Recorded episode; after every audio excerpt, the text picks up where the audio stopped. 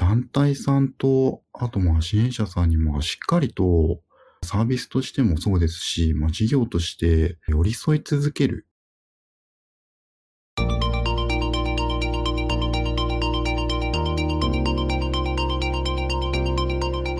NPO 法人まちづくりエージェントサイドビーチシティのポッドキャスト番組 SB キャストです。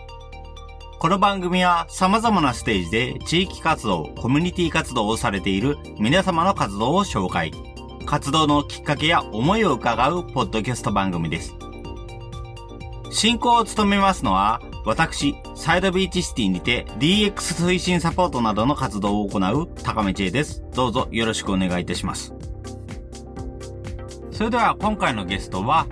シンカブルというサービスを運営していらっしゃいます株式会社スタイズの井上優作さん、砂木宗太郎さんお二方でございます。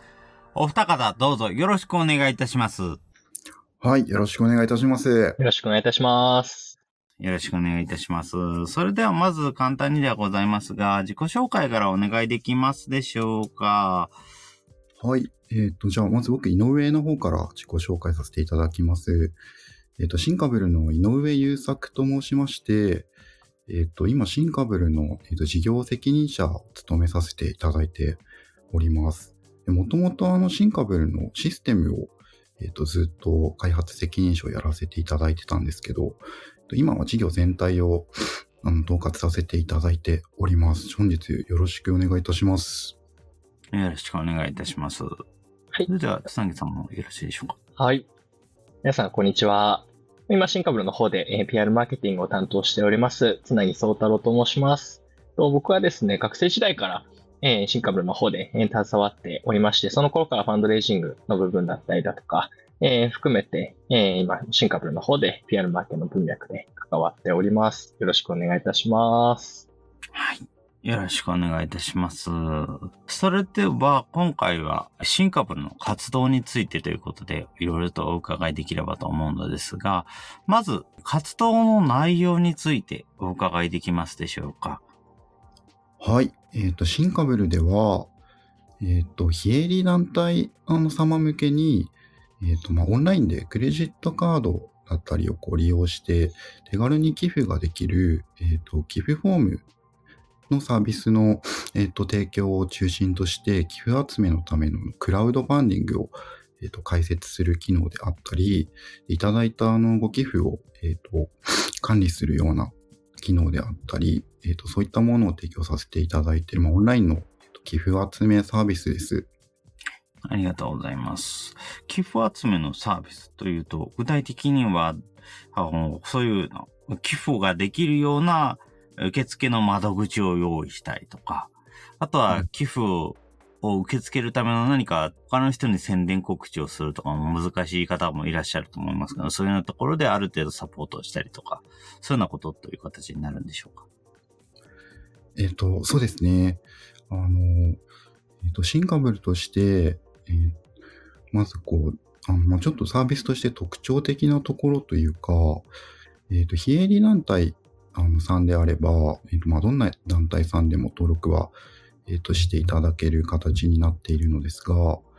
えっ、と、月額の固定費であったり、まあ、導入の際の、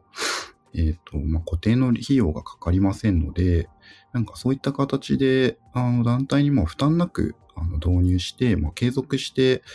えっ、と、まあ、寄付の窓口をあの持っていただくっていうことができるようなサービスになっております。まあ、その宣伝やの告知の部分についても、まあ、新カベル側で、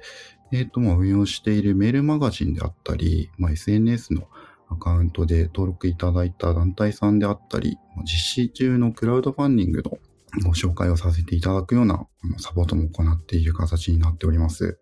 はい。ありがとうございます。月額がないため、負担なく継続して使用することができるということですね。とてもそこは良いですね。やはり NPO ですとか、もう非営利の団体だとなかなか収益性を持って活動してないところも多いですし、継続して費用が発生するものっていうのはなかなか踏み切れないところもあると思いますので、そういうような月額がない仕組みというのは非常に助かるなと思います。はい。その他、あの、宣伝告知としてメールマガジンでも、あの、サポートしていただける、紹介していただけるということで、助かります。ありがとうございます。はい。何かこのような活動をいろいろ行っていて、えー、目的としていることなど何かあればお伺いできますでしょうか？えっ、ー、と、そうですね。シンカブルは、えっ、ー、と、もともと、あの、シンカブルを運営している、まあ、弊社スタイズという会社なんですけど、とスタイズのあの、創業者、まあ、今の、えっと、代表が立ち上げたサービスです。で立ち上げて本格的にサービスを、えーと、開始したのが2018年頃なのですけど、あの弊社のスタイズが、えーと、もともとあの創業時の理念として、えーと、民間からの社会保障を創出するっていうのを、えー、と挙げております。で、これはあの、まあ、民間のあの、シンカブルで言うと、えっ、ー、と、営利団体さんの活動などで、受益者の方々にえっ、ー、と、利便性をこう提供することで、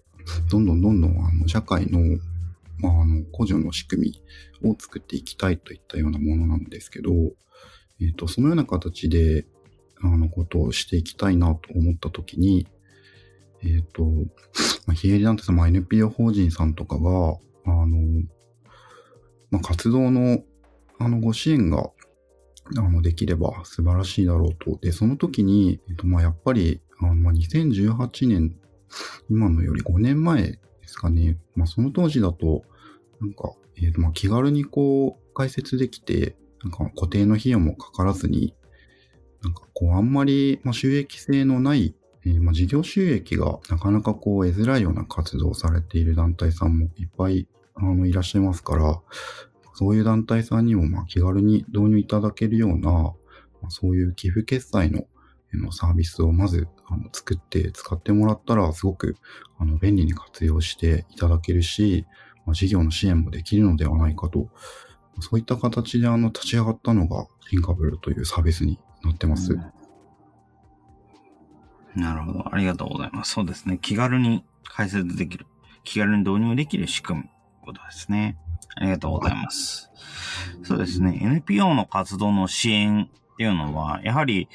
まあ、NPO 自身が何とかして得ていかなければいけないというのはなかなか難しいところで、特にやっぱり NPO 自身の活動もありますし、そして収益性がそんなにないからこそ、あの外部の力を借りることが難しいっていうところもありますので、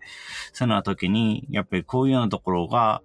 金銭面のサポートは、こちらにお任せができるというのは非常に心強いなと思います。はい。ありがとうございます。こちらについて、NPO の方々はもちろん対象となっているということにはなるのですけれども、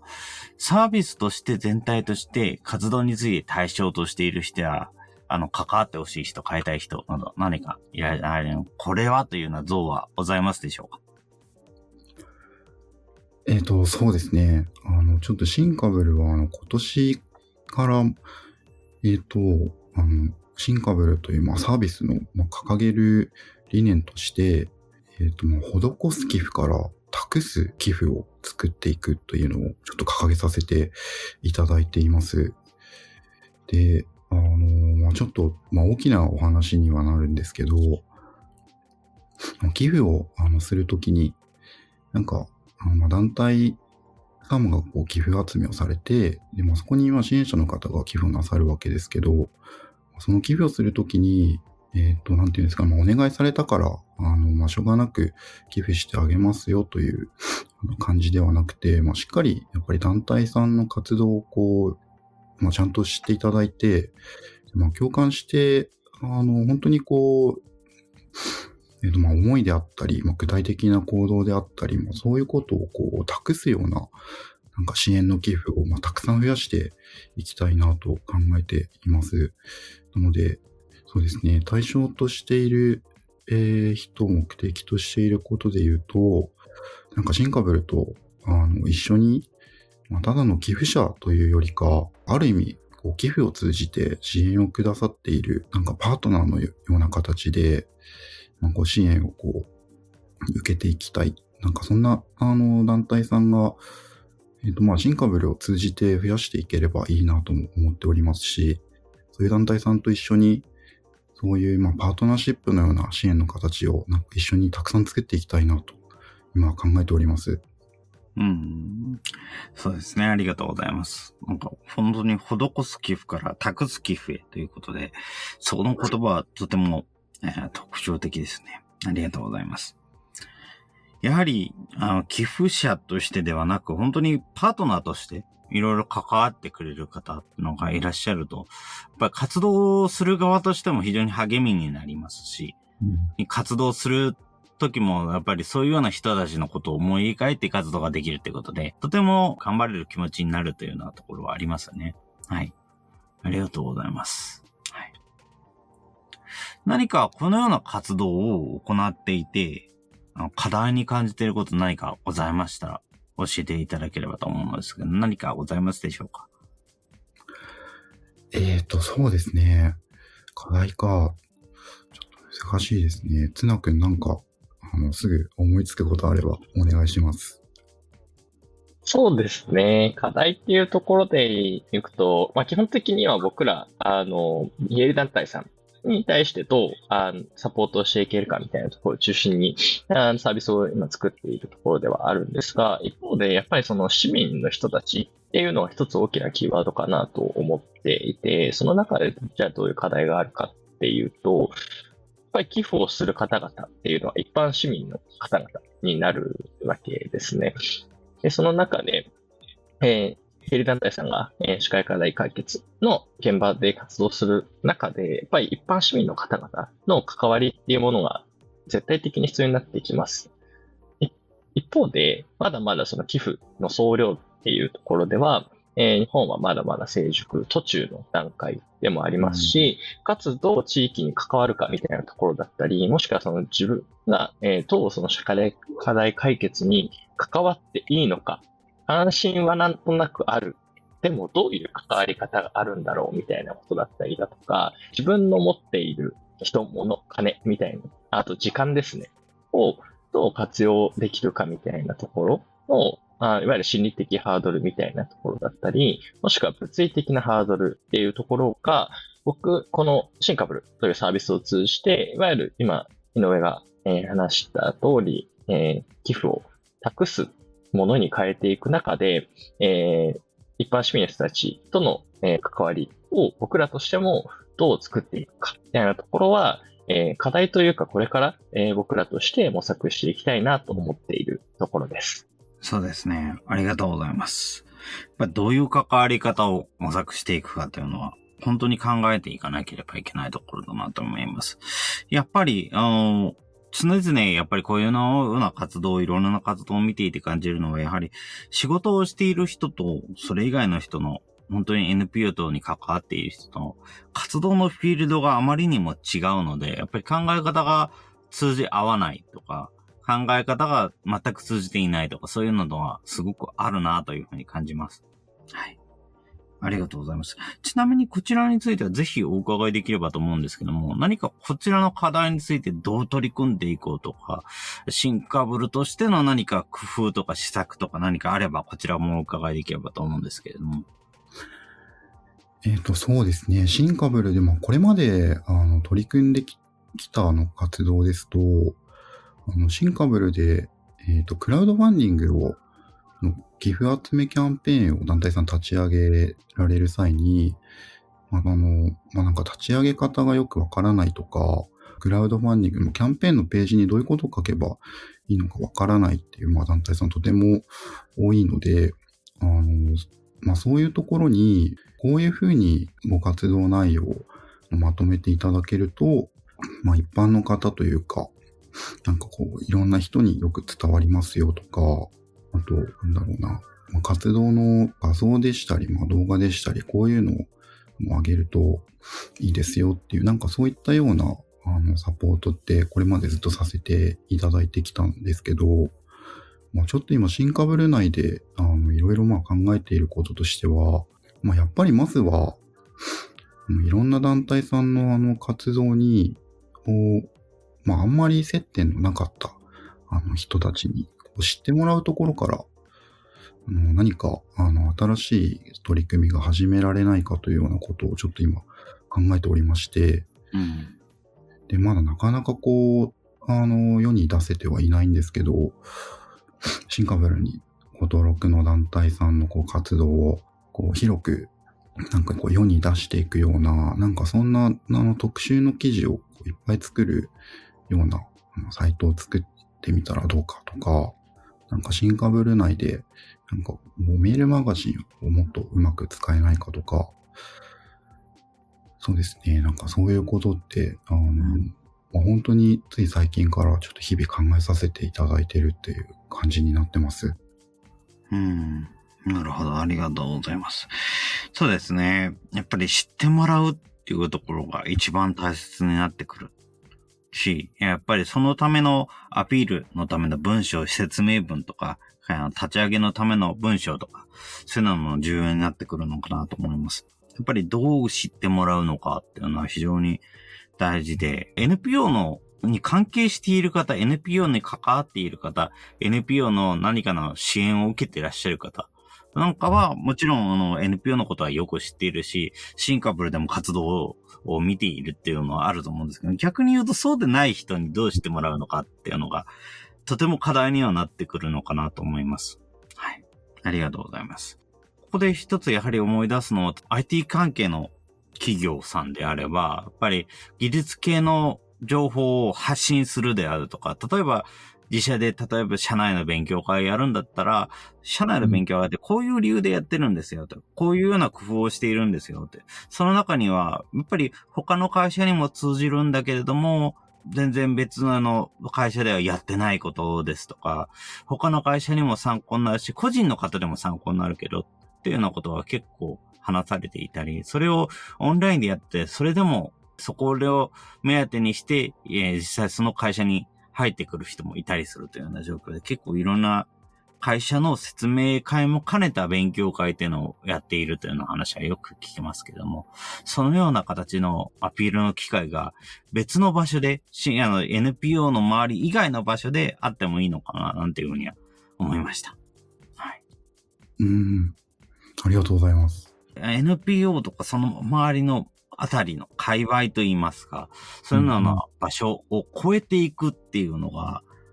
やはりこういうような活動分野の大きな課題になってくるかなと思いますので、それに対する対策っていうのは考えていきたいですね。はい。ありがとうございます。ちなみに、こちらもお伺いできればと思うんですけれども、実際に現時点で新株の活動や、あの、新株のサイトのに掲載されている NPO の活動などに興味を持たれていたり、関わっていらっしゃったりというような方、具体的に、このような方がいますとか何かございますでしょうか？新カブルを通じて関わりを持ってくださった方というようなイメージでしょうか？はい、そうですね。はあ。それで言うと、えっ、ー、と、そうですね。綱君、な何かそういったこう、新カブル起点での関わ りの、なんか代表、代表例ってなんかありますかね？そうですね。あの、シンカブルの一つ特徴である機能で、うん、まあこれシンカブルでしか今国内では提供していない機能ではあるんですけど、あの、まあ、海外でペアトゥーペアファンドレイジングというものが、えー、まあ一つ大きな、ね、寄付の市場として出来上がっているところで、新株でもその、えー、機能というか手法を、えー、取り入れた、えー、プロダクト開発をしていて、それがバースデードネーションというのが一つ新株の中で、えー、特徴的な、えー、手法になっているんですが、通常団体対、えー、寄付者、いわゆる寄付する、寄付されるという二者間の関係性で寄付をする関係性ってなって立っているかなと思うんですが、そうではなく、その団体と寄付をする人たちの間に、その代わりに寄付を集めてくれるアンバサダーみたいな方々が、代わりに寄付を集めて、えー、くださるんですね。でそれが一つ、あの、新株の先ほどのその市民の、えー、関わりの多様化みたいなところともつながってくるかなと思っているんですが、あの、寄付者の方が寄付をするだけでなく、団体のことを知る、団体のことを理解する。でそうすると団体の、ファンになっていったりだとか、していくことで、シンカブルっていう一つの、プラットフォームを通じて、いろんな団体のことも知れるし、かつ、一緒に寄付集めを、えー、できるっていうところで、やっぱりその市民の方々、まあ今も、えー、バースデードネーションを毎年自分の誕生日の時に立ち上げて、この団体を応援しています。誕生日プレゼントの代わりにぜひ私が応援して、この団体に寄付を、えー、お願いいたしますっていうような形で、えー、その方々のご友人だったり、会社の同僚だったり、その先にいるステークホルダーの方々の一つのコミュニケーションの起点になっているかなと思っていて、えー、ぜひ、シンカップルを、まあ、知ってみたいなことだったりだとか、えー、団体の方々も含めて、えー、このピアトゥーピアの、えー、ファンドレイジングっていう切り口から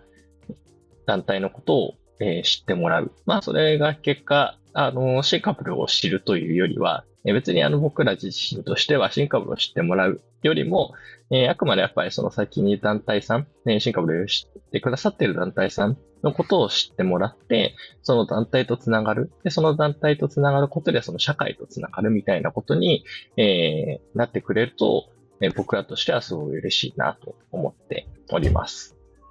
はい。ありがとうございます。団体のことを知るということですね。はい。ありがとうございます。本当にあの、このような機会を活用する、このような人と繋がっていく機会がどんどん増えてくれると嬉しいなと思いますね。ありがとうございます。はい。ちなみになんですけれども、あの、シンカボルとして IT を使ってどのように関わっていきたいなど何かございますか？えっ、と、そうですね。IT について、まあ、まあ、今、シンカブルの、あの、組織内、まあ、チーム内って、えっ、ー、と、まあ、大きく分けて、えっ、ー、と、まあ、ちょっと3種類のあの人が、えっ、ー、と、働いているんですけど、まあ、そのうちのあの、まあ、一つに、まあ、あの、エンジニアの、IT エンジニアのチームがあるんですね。で、えっ、と、まあ、やっぱりこう、IT 技術って、あの、こう、まあ、一つ、仕組みを用意したり、何か使いやすいものをこう作れることができれば、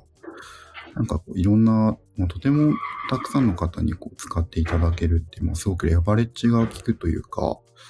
あの、とてもたくさん価値を提供していけることだなと思っているので、今、あの、シンカブルにいるエンジニアチームの、エンジニアの人たちに、えっ、ー、と、まあ、もうすでにご利用のあの団体さんはそうなんですけど、これからご利用いただける団体さんにも、なんかこう一番、あのたくさん、まあ、価値を提供して、あの、いただけるような、なんかこう技術の使い方、まあそれはシンカブルの本当に開発、まあ、機能追加であったり、あのまあ、使いやすさを向上するようなことかもしれないし、まあ、何か別のなんか支援の形があるかもしれないんですけど、まあ、あのせっかくあの、まあ、開発チームをこう抱えて、あの、やっている組織ですので、何かこう、開発チームの提供できるものを最、まあ、一番大きくできるような、なんかやり方っていうのは何だろうっていうのを、ちょっと日頃から、あの、考えていまして、でも最近だと結構、まあ、IT 界隈だと、あの、まあ、チャット GPT とか、なんかそういう、あの、AI 技術のなんか進歩も目覚ましいことですし、そうですね、開発を通じて、まあ、IT そのものというよりかは、なんか IT を通じて、まあ、さらにあのたくさんの支援をできるように、なんかシンカブルチームのエンジニアと一緒に頑張っていきたいな、みたいなことを考えています。はい。ありがとうございます。そうですね。やっぱり、本当にたくさんの人に一度 IT の仕組みを用意すれば、たくさんの人に使ってもらえるっていうのは、本当に IT ならではの特徴になるのかなと思います。だからこそやっぱりそれをどうやって活かすのかっていうのが今後の課題にもなってくるのかなというふうに思いますね。はい。ありがとうございます。そして、本当に AI についても、自分自身も本当にいろいろなところで AI についてはサポートを受けて活動していることも多いので、非常にっぱりこのあたりの進歩も目覚ましいなというふうに感じています。やはり、例えばあの、こういうふうにするにはどうすればいいだろうと、こういうようなことをしたいんだけれども、これって何かいい方法があったんだろうかとか、そういうような時にちょうどいいヒントをくれる。あインターネットから検索して、これが情報としてあなたが得ている、探している情報に近いのではないかみたいなものを、えー、うまく拾い上げてくれるっていうのが本当に現状の AI のすごいパワフルなところだなというふうに思いますので、で、こういうようなものを、例えば、シンカボルの、例えばこういうようなものを探しているんだけど、と言ったら、シンカボルの中から全部探してきて、こういうようなところがありますよとか、そういうようなものを提案してくれるような仕組みとかですかね。そういうのがどんどん増えてくれると面白いなというふうに思いますね。はい。ありがとうございます。やっぱり、あの、ここ最近の、例えば、あの、チャット GPT などであれば、あの、現在、時々話題には上がってきますけども、その専門のチャットサービスを構築できる GPTs ですとか、そういうようなものを使って、あの、ある程度、あの、ここの範囲内での検索結果から何か情報を表示してくれる、教えてくれるみたいなサービスを作るということもできますので、そういうようなところから、やっぱり、あの、IT をもうちょっともっと活用した何かっていうのはあっても面白いかもしれませんね。はい。ありがとうございます。やっぱりこういうようなところ、いろいろと IT って使う範囲がどんどんどんどん広がっていますし、寄付のサービスとして運営している以外にももっといい面白い使い方って増えてきていますので、そちらについても取り込んでいけると面白いなというふうに思いますね。はい。うん。ありがとうございます。そうですね。結構あの、いろいろお話をあの団体さんに伺う中で、あの、やっぱり結構いろんな団体さんも寄付集めというか、まあ、IT の利活用自体にも、あの、課題感というか、なんかもっといろいろできるはずなんだけど手が回らないよとか、あの、まあ、なかなか、その IT、まあ、IT 専門でこういろいろするスタッフをこう用意するとかもなかなか難しいところだと思いますので、そうですね、おっしゃる通り、なんか寄付集めっていうところだけではなくて、なんか IT 文脈でも利活用のなんか支援みたいなもうちょっと広いあの範囲でも何か支援につながるようなことがないかっていうのは考えていきたいなと思っています。はい。ありがとうございます。そうですね。こちらについては本当に以前に SB ゲスに出ていただいた方からもお話があった内容ではございますけれども、やっぱり IT をもっと主体的に使うっていうことをしていってもいいんじゃないかっていうふうに言われることがありまして、やはりパソコンは持っているんだけども、スマートフォンは持っているんだけれども、日々の絵を作ったりとか、ポスターを作ったりとか、結局、パソコンもスマートフォンも使わなくて、別にポスターを作るのが目的ではないのに、手書きでやるってことになってしまってたり、あとは、遠くの人に伝えるのにも、それが主目的でも何でもないのに、直接会いに行って話す。別にそれはスマートフォンでもいいんじゃないの？パソコンでもいいんじゃないのっていうふうに思うんだけども、結局それを使わない。それはなぜかっていうと、意外とそれを使い方を知らないから主体的に使えてないだけっていうようなところはあるのかなと思っていて。だからそういうような人じゃなくて、やっぱりもっともっと、あの自分はこれだからパソコンを持っているんだ、これだからスマートフォンを持っているんだっていうことをしてほしいなっていうふうにえー、意味合いで IT を主体的に使ってほしいっていうようなことをおっしゃってる方がいらっしゃったんだと、自分は認識しているんですけども、やっぱりそういうふうに、うん、あのやっぱりもっともっと、あのこれだから自分はパソコンを使ってる、スマートフォンを使ってるっていうふうに思える何かを、そういうような使い方をしていってほしいな。それを NPO の活動とかにも組み込んでいってほしいなというふうに思うところはありますね。はい。うん。そうですね。まあでも本当に、あの、まあちょっと最初、なんか操作覚えなきゃいけないとか、どういう機能があるか知らなきゃいけないとか、そういったところも、なんかまあ個人的には、あの、まあ進進歩した AI の、なんか、あの、対話的な質問に答えてくれたり、こういうことをするときはこれですみたいな、そういうナビゲーションをこう、ちょっと導入したりして、どんどんハードルが低くなって、活用しやすくなっていける。まあもちろん進化ブルもしていけるといいなと思ってます。やはり、あの、使えるものができることが多くなりすぎてしまって、逆にどう使えばいいかわからなくなってしまうっていうのが、現状の IT の難しいところではあるかなと思いますし、それをある程度どうにかしてくれる、ある程度ヒントを与えてくれるっていうのが現状の AI でもあるかと思いますので、そういうようなところで気軽に、あこういうことをしたいんだけども何かいい方法ないかな。今まで通りのやり方を疑ってみるっていうところでも、活用していただけるといいなというのは思いますね。はい。うんありがとうございます。それでは続きまして、これを聞いている人に何がしてほしいなど何かございますか？えっ、と、そうですね。えっ、と、意外意外と難しい、難しいご質問ですね。そうだなまあちょっとあの、まあちょっと少しあの、まあ手前味噌になってしまうんですけど、えっ、と、まあ自分、まあシンカブルの、あの、まあ運営をしているので、まあ当たり前かもしれないんですけど、まあシンカブルのサイトが、あの、すごく好きなんですよね。で、シンカブルって、あのまあ、登録していただいている団体さんであったり、まあ、その団体さんが、なんかこういう目的のため、こういうテーマで、あの、寄付集めをしていますっていうのが、まあ、サイト上来ていただくと、まあ、一覧で、パーってこう見ることができるんですね。なんか、あ、こういう、自分はそれを見ていて、あ、こういうなんか団体さんがいるんだなって思ったりとか、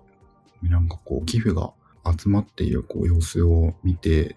シンカブルのあのクラウドファンディングには、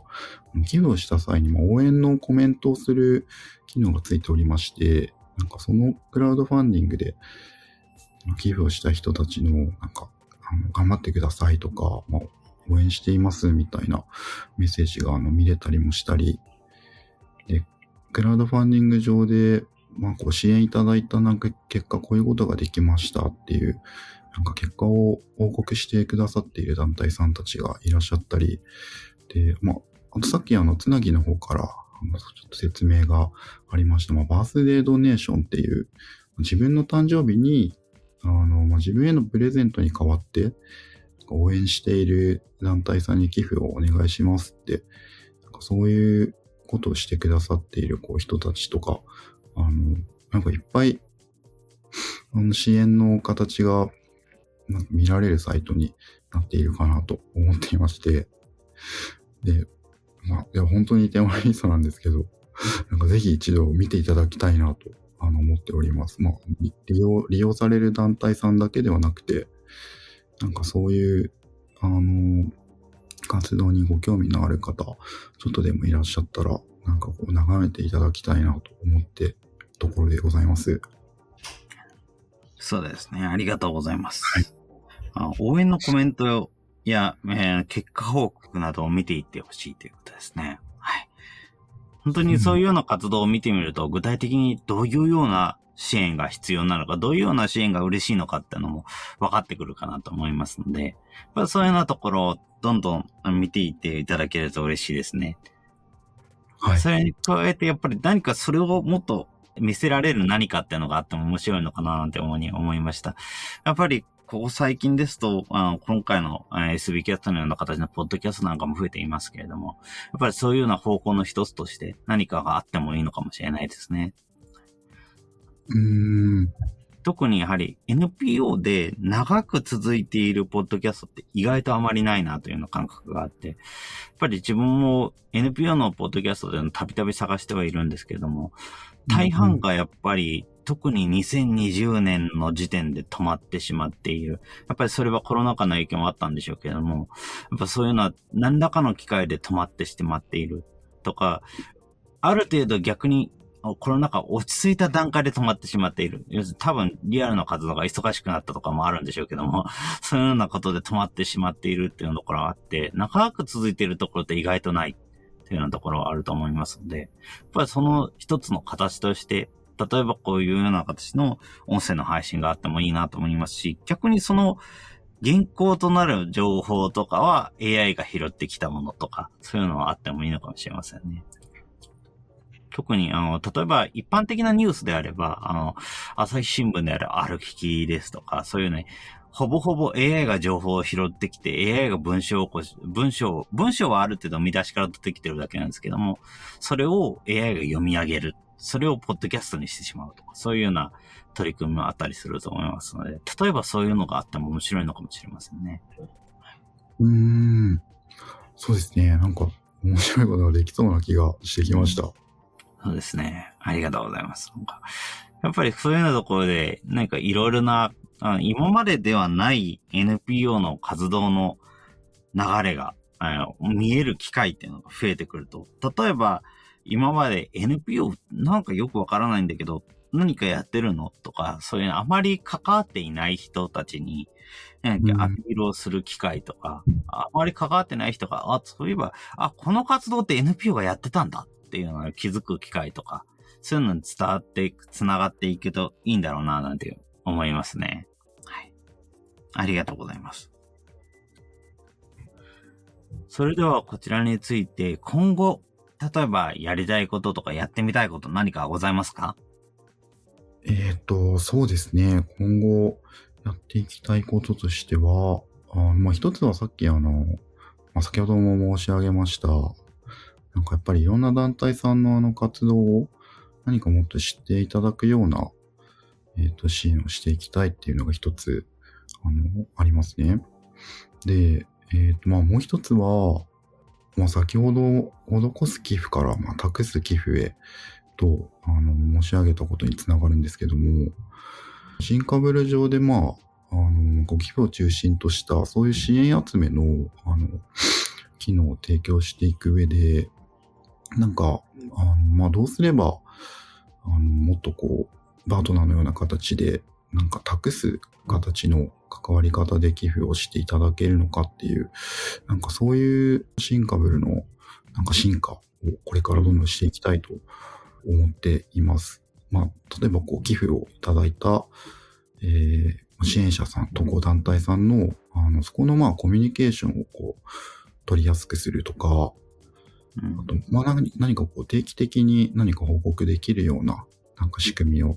作っていくとか、なんかいろいろと、あの、ちょっと考えて、支援者の方と団体さんのこう距離がどんどん近くなっていくような、なんかそんなようなことをしていきたいっていうのが二つ目であります。そうですね。いろんな団体の活動を知るきっかけをどんどん増やしていければいいなという思いますし、やっぱり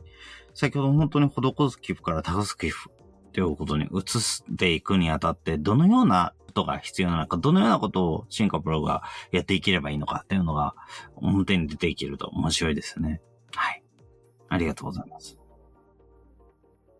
それでは、今後、インターネットでシンカブルの活動を知るには、どのようにすればよろしいでしょうか？はい。えっ、ー、と、大きなところですと、あの、 Syncable で運営しているノートの Syncable のマガジンがございますので、そちらを見ていただけると、まあなんか新しく行っている Syncable の取り組みであったり、えー、まあ時には、あの、団体さんのインタビューをこう掲載させていただいたり、 Syncable の活動周りのことは知っていただけるかなと思います。はい。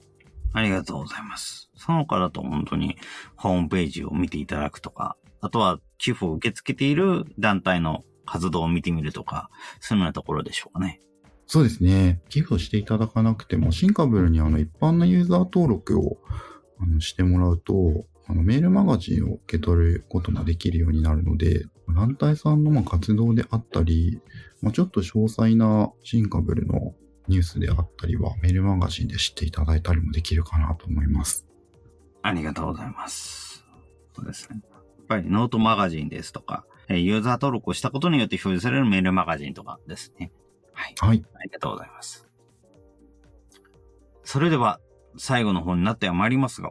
新株の活動のキーワード、お伺いできますでしょうか？えー、新株の活動のキーワード、なんか、ちょっと待ってください。これなんかすごく大事そうな質問だと思うので、えっ、ー、と、しっかり、しっかり答えたいな。うーん。シンカベルのあの活動のキー、まあ、キーワードというか、大事なポイントは、うん、団体さんと、あとまあ支援者さんにもしっかりとサービスとしてもそうですし、まあ、事業として寄り添い続けるというのがあの一番大事なキーワードかなとあの思っております。なんかあの、そうですね。シンカブルは、あの、まあ、株式会社の、まあ、一つの一事業として運営している、まあ、ものでは、まあ、ございますけれども、もともとあった、まあ、非営利団体さんが、まあ、継続して、あの、活動をし続けるための、えー支援をしたいという思いであったり、まあ、しっかりと信頼したパーマパートナーのような寄付者さんを、まあ、支援者さんをこういっぱい増やして欲しいという、まあ、そういう思いが、あの、まず第一で、えっ、と、運営していく。まあ、そういった意味で、ま団体さん、支援者さんにもこう寄り添い続けるっていうのをこう一つ、あの、大きなキーワードとして考えています。はい。ありがとうございます。そうですね。団体さんや支援者さんに寄り添い続けることで。やはり、そうですね、団体の方も、あとは支援者の方々も、やはりどこかしらね、不安を感じている。うまくこれで支援になっているのかどうかとか、うまくこれで支援者さんに伝わっているのかどうかとか、考えることもあると思いますので、その間に、あ大丈夫ですよ、これで大丈夫ですよ、というようなことを言ってあげられるような団体がそばにあると非常に団体としても活動しやすくなるし、支援者さんとしても支援しやすくなるのかなというふうに思いますので、やっぱりそういうような団体の存在は非常に大切ですね。はい。ありがとうございます。それでは何かその他最後にこれは言っておきたいなとか、これは言い忘れたなとか何かございますでしょうか？えっ、と、そうですね。つなくん今、はい。似てますね。マーケ担当の方から何かあれば、ぜひお願いします。そうですね。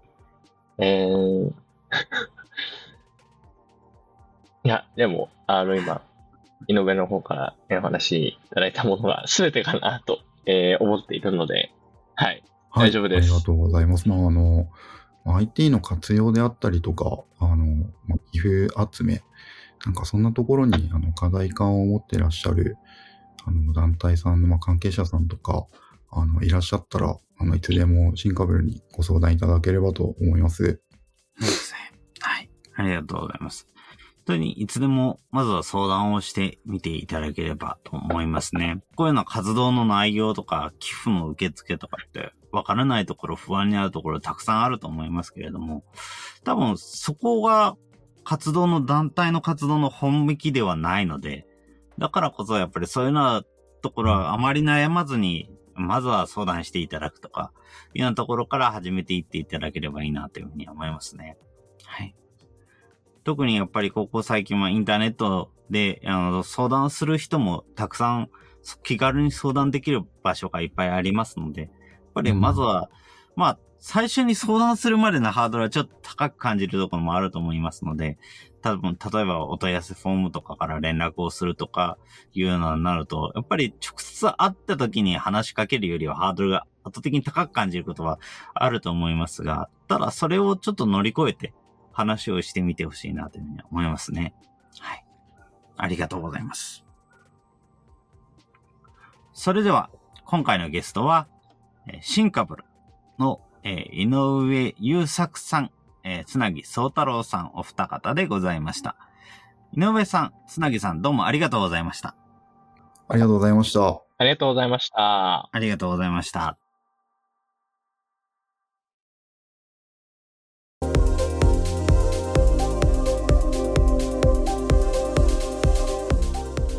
今回はオンラインで気軽に寄付ができる寄付フォームを設置できるサービス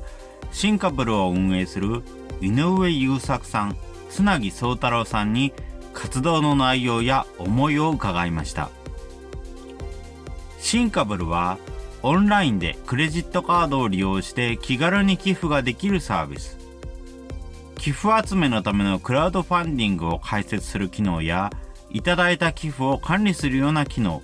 様々な機能を提供しています。月額の固定費や導入の際の費用がかからないので、どのような団体も負担なく導入して継続して寄付の窓口を持っていただくことができるというサービスになっています。施す寄付から託す寄付へ。寄付をするときにお願いされたからしょうがなく寄付してあげますよという感じではなく、しっかり団体さんの活動を知って共感して、思いや具体的な行動、そういうようなことを託すような寄付を増やしていきたい。今、寄付に関心を持ってシンカブルに関わっている人たちだけでなく、そうでない人にいかに関心を持ってもらうか、特集記事を作る、メールマガジンを活用する、様々な方法でシンカブルは非営利団体の活動を紹介しています。シンカブルの活動のキーワードは、団体と支援者にもしっかりとサービスとして企業として寄り添い続ける。様々な非営利団体の活動を知って、その情報を発信していく。どうすればパートナーへのような形で託す形の関わり方をしていただけるのか。シンカブルの進化を考え、取り組む。例えば寄付をいただいた支援者団体とのコミュニケーションを取りやすくするとか、定期的に何か報告できるような仕組みを作っていくとか、支援者と非営利団体の距離をどんどん近くするようなことをしていきたいと井上さんは言います。シンカプルはウェブサイトのほかメールマガジン、ノートマガジン、様々な方法で非営利団体の活動を紹介しています。皆さんもまずはそのような情報に触れ、どんな団体が地域を担っているのか知ってみませんか？このポッドキャストの感想は、YouTube やスタンド FM のコメント欄などで受け付けています。それらが使えないという方は、まちづくりエージェントサイドビーチシティサイトのお問い合わせフォームなどからご連絡ください。また、SB キャストは継続のための寄付受付を行っています。毎月1000円の月額サポートの内容となります。特典などご興味ご関心おありの方は、ぜひ寄付サイトもご確認ください。今後もこの番組では様々なステージで地域活動、コミュニティ活動をされている皆様の活動を紹介していきたいと思います。それぞれの視聴環境にて、ポッドキャストの購読ないし、チャンネル登録などをして次をお待ちいただければと思います。それでは今回の SB キャストを終了します。お聴きいただきありがとうございました。